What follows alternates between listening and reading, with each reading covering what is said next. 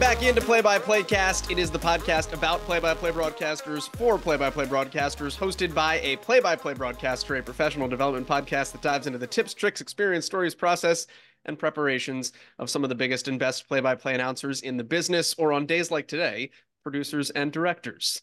Uh, Mike Roth joins us.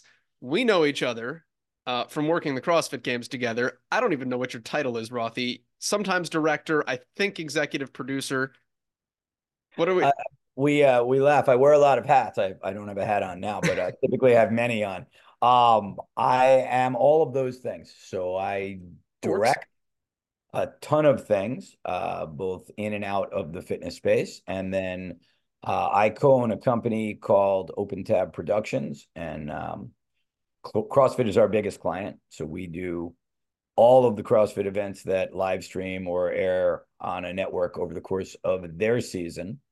Uh, and then we do some things outside the fitness space. So, uh, so I am indeed an executive producer, but uh, I get my kicks directing, so I try to do as much of that as possible. But on top of that, uh, NWSL on television, long history in hockey in particular. Um, so we've got all sorts of different things in terms of creating television that we can dive into on this episode. I want to start though because most people that listen to this broadcast not huge CrossFit people. Um, so I don't want to. I don't want. Well, I guess I do want to drag them into the cult, but uh, I, I don't want to dive too too much into the minutia. I do want you to tell one story though, and that is from a broadcast perspective. I think it's one of the greatest stories in TV. Uh, can you tell the helicopter story? Ah, uh, sure. The uh, the two helicopters. So the CrossFit Games, when I started in 2011, was absolutely the Wild West. Uh, CrossFit was just becoming sort of known. Um, there were no they had before 2011 they had done no real broadcast 2011 we actually ended up on espn plus or whatever espn's plus was back then um, and there were thank, thankfully no budgets at all. It was basically, what do you want? What do you want to try? How do you want to do this? And it was great. So I did my first games in 2011 and I was just sort of blown away by the whole thing, the Woodstock of fitness. It, it really was quite a gathering. And it was the least organized thing I've ever worked on, which is saying a lot. Uh, but they brought me back in 2012, and we had an event to start the games. That was uh, we were on the uh, we were at the StubHub Center in LA, and we were on that campus. So you had a soccer stadium, you had a tennis stadium, there was a track stadium, and of course, CrossFit decided to do an event that used all of them at the same time. So in trying to figure out how to cover this event, we knew we needed a helicopter, and we knew we wanted aerial coverage for the weekend. So we had a helicopter booked and at a, our call time for that day was 6 a.m. and about 4 a.m. I was sitting in the executive producer's hotel room, Tony Budding, and I was explaining to him that I had come up with a schedule for the helicopters so that it would be refueling during the early heats, which were less important, less of, less of the elite elite athletes, and the later heats. And Tony looked at me and he said, "What do you mean?" And I said, "Well, we have to refuel the helicopter. And he said, why? I said, well, the way a helicopter works is you put fuel in it and it flies around and then you land it and you put more fuel in it so it can continue to fly around. And he said, well, do you have to do that? And I said, well, you don't. But then when it lands, it never goes back up. So he looked at me and said, we need two helicopters. I said, what do you mean? He said, well, then we'll always have one in the sky. So we'll always have aerial coverage. And I said, okay, when do you want this second helicopter? He said, for today. and at four o'clock in the morning, he called our tech manager, Eric Thomas. He woke ET up and he said, and I quote, Rothy said he needs two helicopters. And I, I'm in the background saying, no, no, no, no, no. I, I didn't say that. And two hours later, we had a second helicopter. And so for the whole weekend, we had one up, one down, and Tony never had to not have aerial coverage, and we didn't have to worry about refueling. So, um, yeah, that was that was sort of my entree to CrossFit, and then we just kept adding things for a while. Un- unfortunately, there there is some logic now, and there is a budget, and things things aren't the Wild West like they were. But that was a blast. Uh, there there is a budget now, but um, even that being said, even if you're not a CrossFit person, Um, I think from the the magic of television, you've had to create how you're going to cover this sport from scratch. And the pinnacle of that, and I think you've said this in other interviews before, is an event from a couple of years ago called the Capitol because it literally started at the stadium in Madison, Wisconsin, and the the the race, for lack of a better word, the the event or the test, um, moved to the Capitol in downtown Madison, Wisconsin, and you guys had to cover it and that covered a span of three miles. So you've yeah. got to cover an event for three miles, and it's not just a race. There's all sorts of other things involved along the way. How do you sit down as a television producer and say, it's almost like the Apollo 13. It's like we need this to fit in this using only this. Uh, what's that process like? I, you know, the thing that I love about CrossFit is once you see an event, you'll never see it again. So every event is different.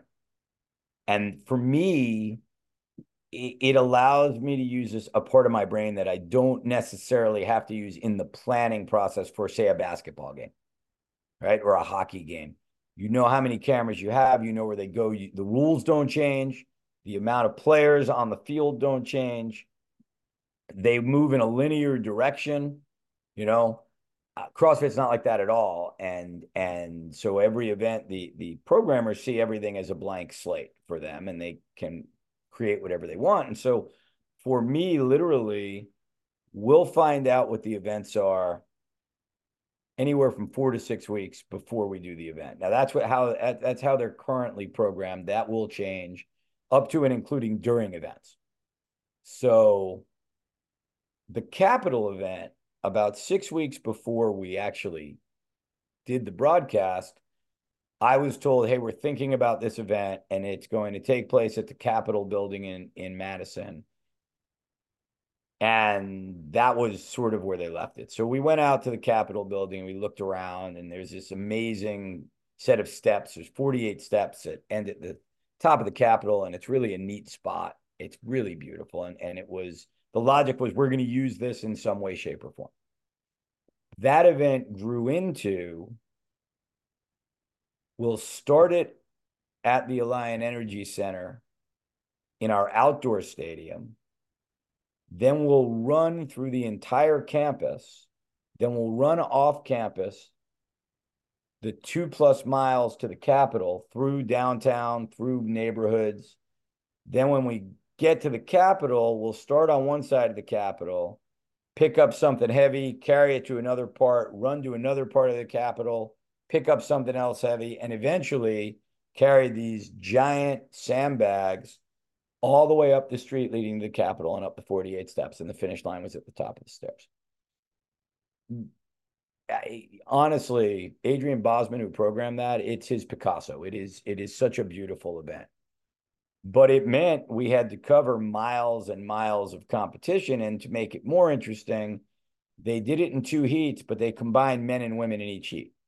So now we were also covering two races, two separate races at the same time. Um, and so what I do, especially with CrossFit, is I get a whiteboard out and I start to draw. And typically, one or two whiteboards, I can figure most of these events out. So for the Capitol event, I ran out of whiteboards. I had to borrow a whiteboard from my neighbor because I used all my whiteboards, uh, both in my house and then uh, in the gym. Sometimes we've got whiteboards, and in the middle of a workout, I would think of something. I would run over and I would draw something on the board and take a picture, and then immediately erase it because this is all confidential. So nobody knows these events are happening. The athletes have no idea. So on top of trying to figure this out, we're trying to figure it out without letting anyone know what we're figuring out. So what we ended up having to do was we covered the start of the event in this North Park Stadium with our standard cabled and RF cameras. Then they left the stadium and they ran around campus. We were able to use true RF for most of campus. Then as they ran off campus, we had a camera on a on a cart that was bonded cellular and we switched everything to bonded cellular at that point we had a cart with the leaders we had two drones one the only the drones were line of sight so we had to put one of the drone operators in a boat and the boat mirrored the lead pack of runners so that the drone op could see his drone. The other drone was waiting so that when they left, they ran along a lake, and then when they left the lake and they ran into the into town, we had a drone waiting for them there. We also had a car uh, with a camera out the out the sunroof, take them up a hill, and that operator had to then jump out of the car and run to his next pickup spot, which he thankfully is a pretty elite athlete because he would get there just as the athletes were getting there. And then all of the cameras at the Capitol were bonded cellular, which brings into play a two second delay. So now you're cutting this as a director and you're playing this delay. So you have to get to things faster than you would. But the problem with bonded cellular is when people use their cell phones, your bandwidth does this. So when they got to the Capitol, the athletes and people all pulled out their cell phones and you know Instagram Live, our bandwidth would do this, and so cameras would just disappear. So now we were cutting around that as well. And a lot of times, as a director, you ready a camera, and then as I'd get ready to take the camera, it would be gone. So now it's oh shit, you know what do we do? And um, but so just putting it together and then all of the technicians and all of the technical brains that helped me turn this from a whiteboard to an actual working model that was incredible. How many people had to be involved to pull this off and all the different technology. And i will tell you that most most events i sit down in my seat in the truck and i feel very very confident that the plan will work for this, we sat down and I told everybody this could work. if it doesn't rain, if the wind doesn't blow too hard out of the north, if the train doesn't show up, train doesn't. There's a train that ran right through the middle of their run. If the train didn't come in, because we had no idea how that was going to time out. Um, but it was one of those events where everything came together. Everybody worked so hard. It took so many people. We had 24 total cameras for that, but a lot of them moving to various spots. So they had two or three different assignments and just the job everybody did on that. And the way it ended, like you couldn't script it better. But the smallest woman in the competition was carrying a bag that weighed more than her. And she was trying to get it up these 48 steps. And typically in our events, there's a time cap like, okay, at one hour, everybody's done. But the programmers decided there wouldn't be a time cap. Like everybody was getting to the top of those stairs. And this little girl, Rebecca Fusilier, with this giant sandbag, just working so hard to get up these stairs, knowing she was last no matter what happened. And the crowd at the Capitol all of a sudden all came in behind her and you can almost feel their energy pushing her up the stairs. And the the pictures are incredible.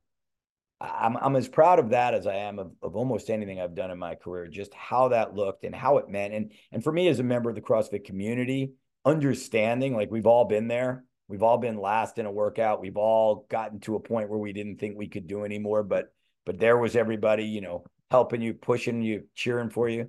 That was uh it's pretty mind-boggling. So that that event, the way that came together, you know, it was it, it, took a lot of people a lot of time, but at the end it paid off. So well worth it.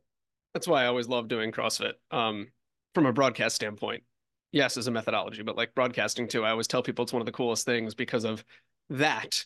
From a TV nerd perspective, it's it's uh it's super cool. But um, it's just a piece of what your career has been Am I right? Have have you dr- drank from the Stanley Cup?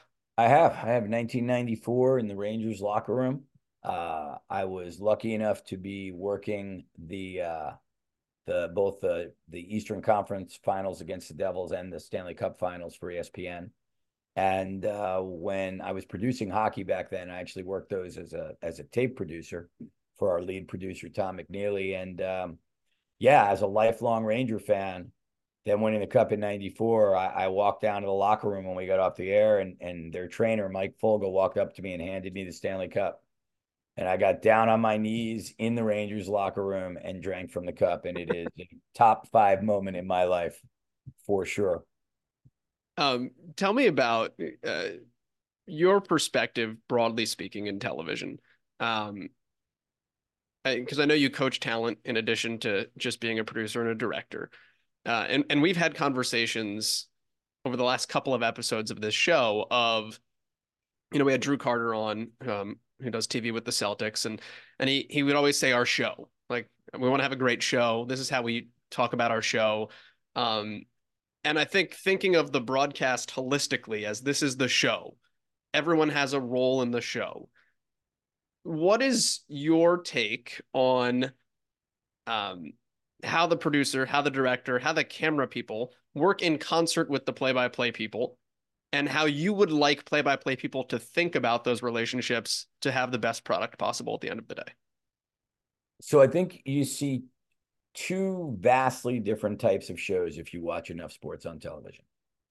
One is a show where everyone is integrated, where the producer, the director, all of your technicians, everyone in that truck, everyone in that building, and the announcers are on the same page.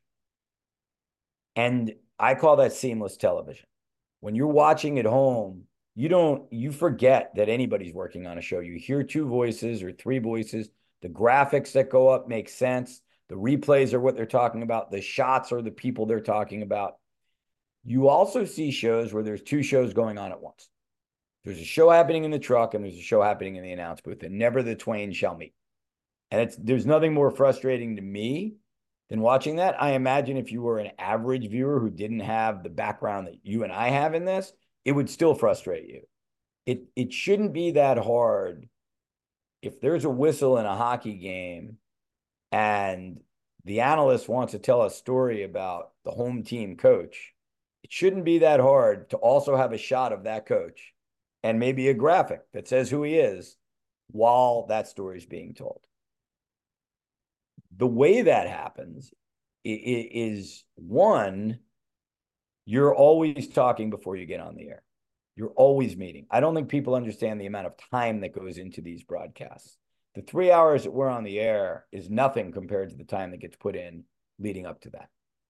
And a big part of that is production meetings. It is the the production team sitting down with the announcers and and going through things. What are the stories you want to tell today? What's important? What are we looking for? As an analyst, I love my analysts, I always ask them, what are you looking at today? Oh, well, you know, this team presses really well. You're going to see a lot of full court pressure. Okay, well, let's keep an eye on that. Sometimes it's more subtle. Sometimes it's hockey, and the team is is a really proficient dump and chase team. All right, well, let's watch that because then we can support that with replays. Then we can support that with graphics. We can actually track how many times they dumped the puck and how many times they they actually got possession of it in the offensive zone all of those things make the broadcast better for the people at home. But it only works if everybody's communicating. The other thing that's really important is, and, and I don't think people know this, there's a button that every announcer has in front of them called talkback.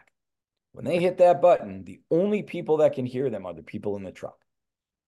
For some of the announcers I work with, it's an ongoing conversation.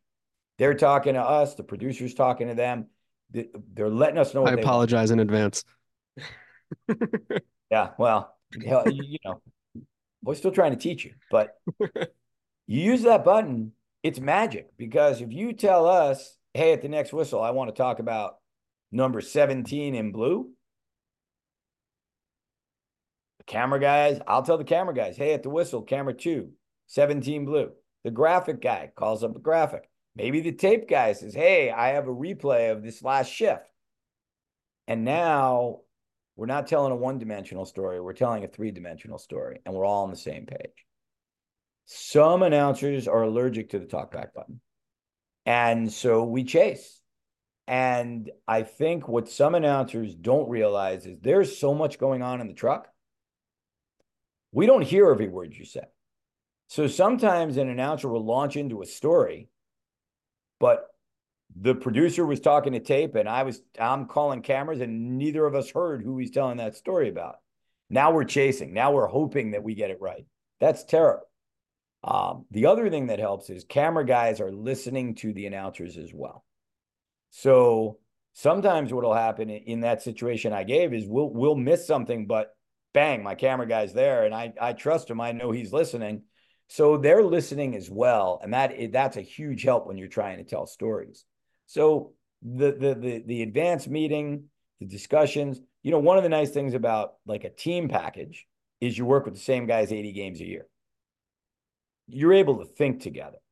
You know, like my my original when I produced Talkie at ESPN, my director, uh, Greg Breckel and I, we did hundreds of games together. We got to the point we didn't have to talk in the truck. We just think because we had been together so long. And that's the beauty of what we do is is you really become way more than just a bunch of guys that work together, right? You're you you become a family and, and everybody on that crew takes pride in our show because it's our show. And I think it's it's frustrating to all of us when we work with the the few announcers out there that consider it their show. And I, and I've always been insulted when announcers say, "Well, I'm the person that people see, so it's my show." Well, no, it's our show, and try doing it without us because you know it's harder. So it, if everybody's pulling on that same rope and everybody puts in the effort to talk in advance, they put in the effort to pay attention during the game. You know, announcers use that talkback button. Now we're doing this beautiful, seamless television. And, and I know it seems strange. Like, this is my art. Like, truly, I, I can't draw a straight line. I can't paint when I hang up shelves or like this or like, I, I don't have any other skills. But can I can deadlift 500 pounds. I can deadlift 400 and change, not quite 500 yet, but we'll get there. Um, I think that I look at it as an art form and it matters to me. And every second of air is precious because you never get it back. And it also teaches you that, you know, you're going to make mistakes in real time. We're all human, we all do. You have to get really good at getting past those. You know, I was a hockey goalie growing up, and I was one of those guys. If I gave up one goal, I gave up three more thinking about the first goal. And I had a coach tell me once, you know, you can't take the puck out of the net. Like once it's in there, it's in there. You got to move forward. And that's great advice. And that's what doing live television teaches you. Like sometimes things go wrong. Sometimes cameras go out when you need them. Sometimes somebody makes a mistake. We all make mistakes. So, how do you, you know, how do you pull together in those situations? How do you have each other's back?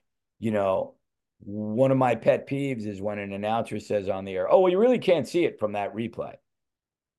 That's throwing everybody in the truck under the bus. And you don't want to do that. Like, again, we're all on the same team. And no, we're not always going to get it right. But when we work together, it's amazing how it how it feels for all of us. Like when you when you leave a game and you feel like you've done an amazing job, you've done things right, you've all worked together, you've done the best you can that night and sometimes there's obstacles. I mean, sometimes you roll into a city, there's four other events going on, and you get a crew that's not normally a sports crew, or you get a truck that's not up to snuff, and things are you know catching fire during the broadcast, and but you did the best you could and you pulled it off. That's an amazing feeling. Building off of that that theme and idea, what are things that on-air talent can do for you as a producer or director that make your life easiest before we ever go on the air? It, the discussions in advance are so valuable. Oftentimes, for example, you as an announcer will have had time to talk to the coach that we might not have because we're in the truck setting up for the show or talk to players. You'd be shocked how infrequently that information gets shared. If if we know what you know, now we can think like you, we can follow you more easily.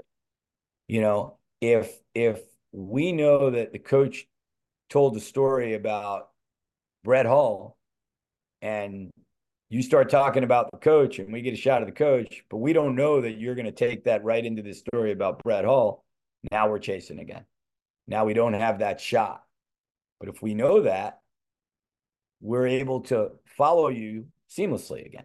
Uh, one of the things that I insisted on as a producer from my analysts and my reporters a minimum of three and up to six stories on each team that you want to tell during the game. And the reason we did that was twofold. First, so we knew.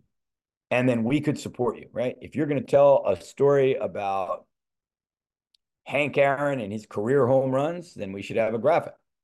Says that, right? Now we all look like we're on the same page.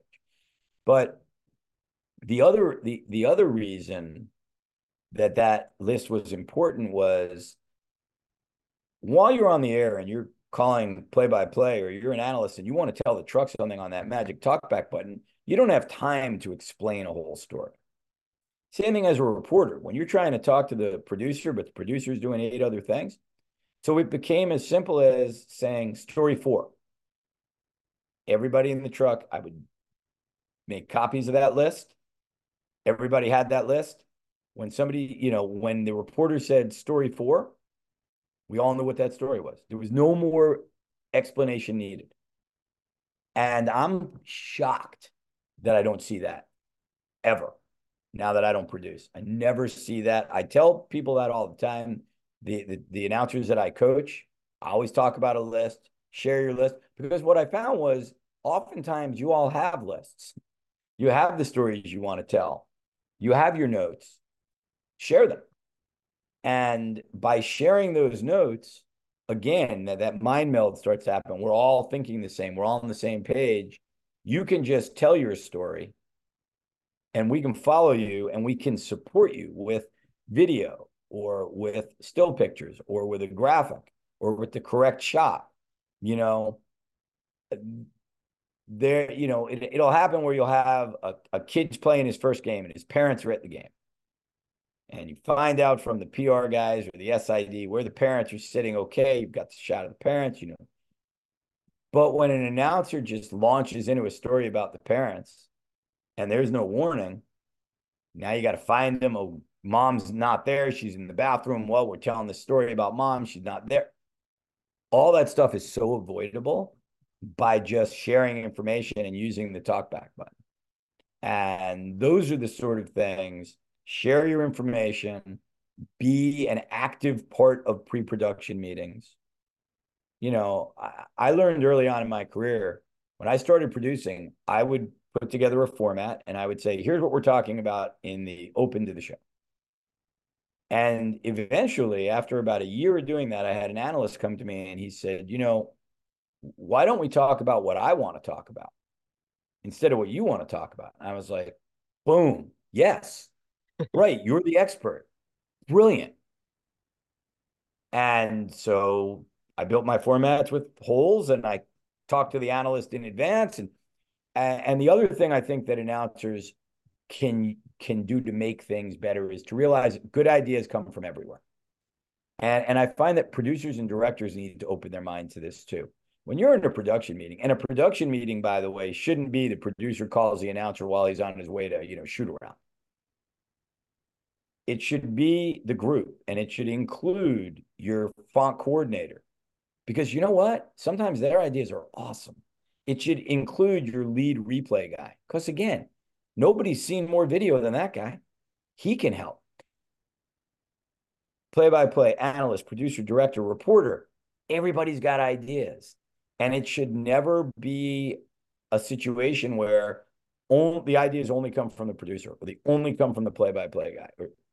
Everybody's got ideas. And that's an opportunity. Those meetings are an opportunity to talk about things because hey, this may not fit in the open today, but this may be something we can use in game, or this actually fits better in our next game. Let's let's put that on the side.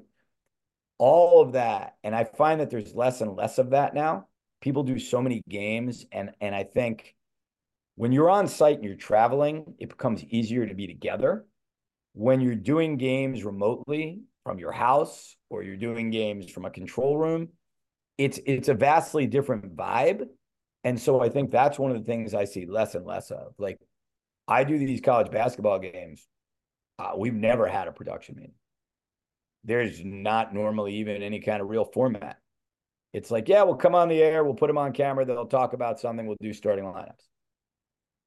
Like that part of it has has disappeared from a lot of television. And, and I think we're worse off for it because if you're an announcer and you're doing games and the producer and director are just voices in your ear. You've never met them, you don't know them. There's no relationship. It becomes harder to have those off the cuff conversations, you know. I've always said like tomorrow's game is really produced in the bar the night before. When everybody's sitting there, hanging out, having a beer, just shooting the shit, that's where the creative things happen. That's where the ideas happen. And I think there's there's less of that now. So, you know, as announcers, you've got to fight that, like the urge to, well, I don't even really know these people. They'll just be a voice mayor. Share your information, share your prep. You're the experts. You know more than anybody. Let's make sure that we're able to support you in whatever you want to do. Um, you've worked with a lot of great announcers. Uh, I, I, cut you off before we started recording because I didn't want you to spoil the story before we were recording it. Um, so not only have you worked with some great ones, you've worked with, I think, probably the great one. Uh, give me your recollections of working alongside Vin Scully and, and what made him so special and unique. Vin is the best, man. There, there's, I, I'm, I'm blessed to have worked with the people I've worked with. I've worked with some of the absolute greats in the game, but there's nobody like Vin. Um, I used to work uh, out in LA for a company called Ohlmeyer Communications, Don Ohlmeyer's company, and, and he he's a Mount Rushmore guy in this in this business, and I was really really lucky that he was my mentor when I was young. But um, Don, we used to produce the skins game and the senior skins game, and every year I worked for Don on on auto racing, IndyCar, Formula One. Uh, but every year, as sort of a little bonus, they would send me to Hawaii for the senior skins game, where I would be Vin Scully's stage manager. Now, you talk about the most useless person on the crew. Like Vin Scully didn't need me, but I got for three years in a row to spend all of this time with Vin. He was the kindest, nicest person I've ever met. He had the best stories. And my dad had grown up as a Brooklyn Dodger fan, and obviously that's where Vin started.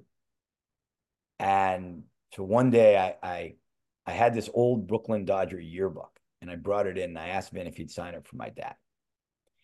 And he said, What's your dad's name? I said, Bill. He wrote to Bill, Your son Michael is an absolute treat. I'm so glad I have the opportunity to work with him, Vin Scully. And I'm like, wow. Like, I'm just a guy who sits here and if you need a water or whatever, I hand it to you. Um, but he Vin also never heard you called Michael before. Yeah, it was that was very. It, has been a very long time.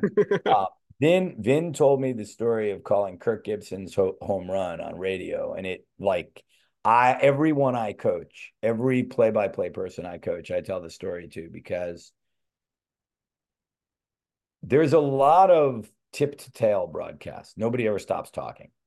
It almost becomes like a land grab between the play by play person and the analyst right? Like as soon as you catch your breath, I'm diving in and I'm not stopping until I have to breathe. And but but we have all these great microphones and and every sport has these beautiful sounds.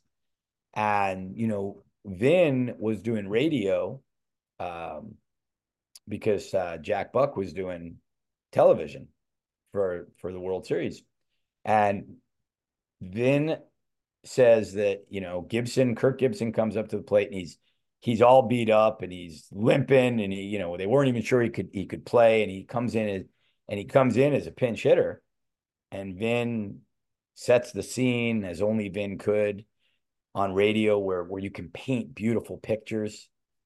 And the pitch and he hits the ball and Vin says he called the ball over the wall for the home run and Dodger Stadium was shaking it was so loud. And he said he took his headset off. He walked to the back of the booth as Gibson's making his way around the bases, and the stadium is shaking. It's so loud. Pours himself a glass of water, drinks the water. Here comes Gibson. He's rounding third base. Then puts his headset back on, and as Gibson hits the plate, he starts talking again. Five four Dodgers. And I asked him, I said, how, how why didn't you talk over that? It's radio and he said the sound of the building told people at home everything they needed to know. Anything I said would only have taken away from that. And this is the greatest announcer in my book of all time. Understanding that what makes you great is not just what you say, it's when you say it. and understanding that that space that he left left more of an imprint on people than anything he would have said in that moment. And I've gone back and, and watched the video with his radio call dozens of times, and I'm amazed every time at it. But yeah, Vin, that's what a treat. Just a good, good man. That's uh that's amazing. Um yeah, no, that's that's uh it, it's the sacred the airwave is sacred and it kind of it goes back to what you were talking about earlier, right? Like there's intent to everything that we do in any way you tell a story. Um you're not just doing it to doing it to, to do it, you're doing it for a very explicit purpose. Absolutely. Absolutely. And, and and again, if if people at home don't see that, that's that's better, right? You know, we're we're the man behind the curtain in a lot of ways, and and and I love that. I love that. You know, I've uh, I, I've had you know dinner with people who are famous, and it looks like it sucks, right? Like I'm happy to be the guy pulling the strings behind the curtain, and you know that that suits me really well. Um, but yeah, we're we're all it's all intentional. And that's what I mean. Like if it's intentional and it's it's interfacing, we're all working together. That's when magic gets made. And and you know, it's hard sometimes to tell yourself a hockey game in Edmonton on a Tuesday night in October is as important as game seven of the playoffs in the in, in the conference finals. But you have to have that attitude. Every game that I do is the most important game I do in that moment. And even if the only person watching is my mom, who's going to love me regardless, I do the same job because that's my job we don't get to mail it in. We don't get to say, "No, man, this is three and four nights on a long West Coast roadie." Like, yeah, it is. Yeah, and you're tired, and everybody's tired, and the crew maybe is not up to snuff. And I can't believe we're in this truck. And God, this building sucks for what we. But you know what? You don't get to mail it in. Like you have to care because it's all precious. It's what we do. And again, it's not a job; it's an art form it's not a hobby. It's really important to the people that do it. And it's an honor to get to do this and make a living at it. It really is. And and so for me personally, every game's important. Every minute of air is important. You know, and yeah, it could be two minutes left in a 30 point blowout. I did a basketball game the other night, it was a 35 point game. But you don't just stop doing your job. I mean, you do hope there's no timeout, so the thing will end eventually. But all right, but but you you don't, and and I think you understand that as well, right? From where you sit as a as a play by play person. Yeah. What did uh maybe part of this is the answer. Uh, what what did you learn from all those years working for Don Ohlmeyer?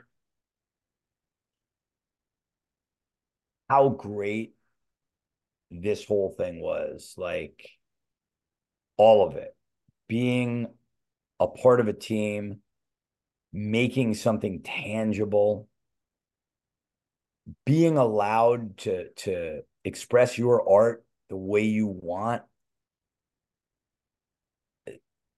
that you could travel around the world and take what you'd learned and teach it to people and they became better and therefore your shows became better. You know Don was an incredible creature. Like, you know, back in in the old days, you could smoke in the truck, like cigarettes. And I mean, I'm old, so I grew up in that era. And I went on the road with Don when I was 17. We would be in a truck, and Don would have an ashtray in front of him. There'd be two cigarettes burning in the ashtray. He'd have one in each hand and one hanging out of his mouth.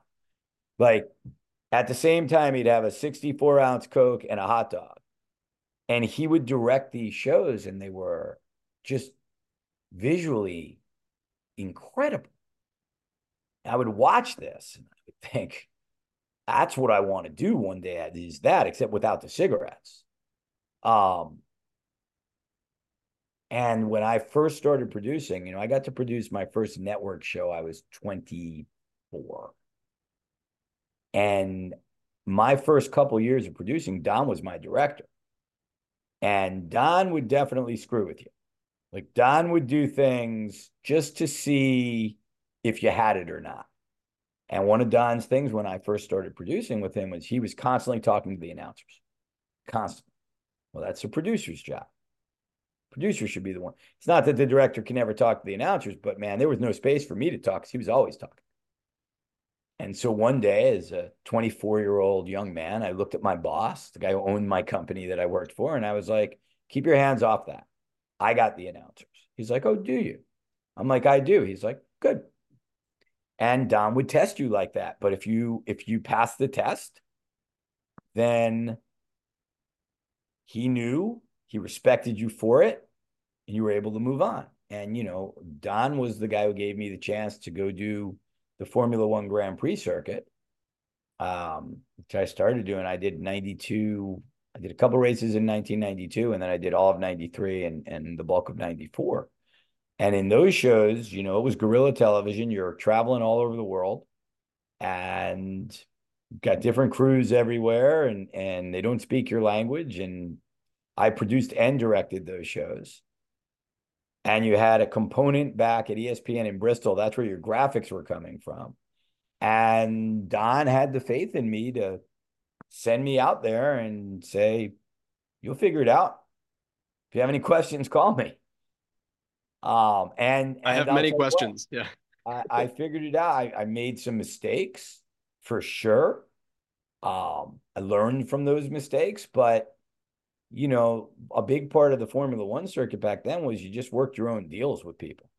So you would get a world feed, which we meant that each in each country they would have a broadcast uh, broadcaster that would create a broadcast that was good enough to go to everybody's home.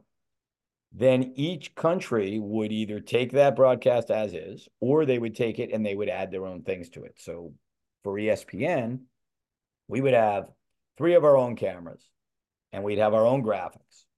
And then whatever else I could swing a deal for. So I did a deal with the helicopter guys. So we always had a direct feed of the helicopter uh, camera. I did a deal with Ford for real time telemetry. And by deals, I meant usually I'd buy these people a couple of beers.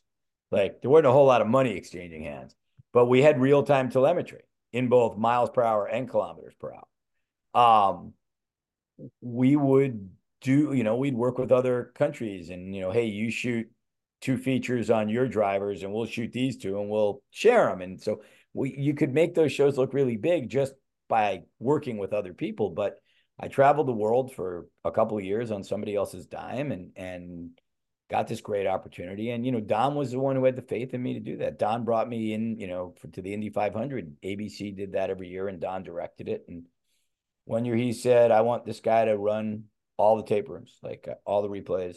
This is my guy.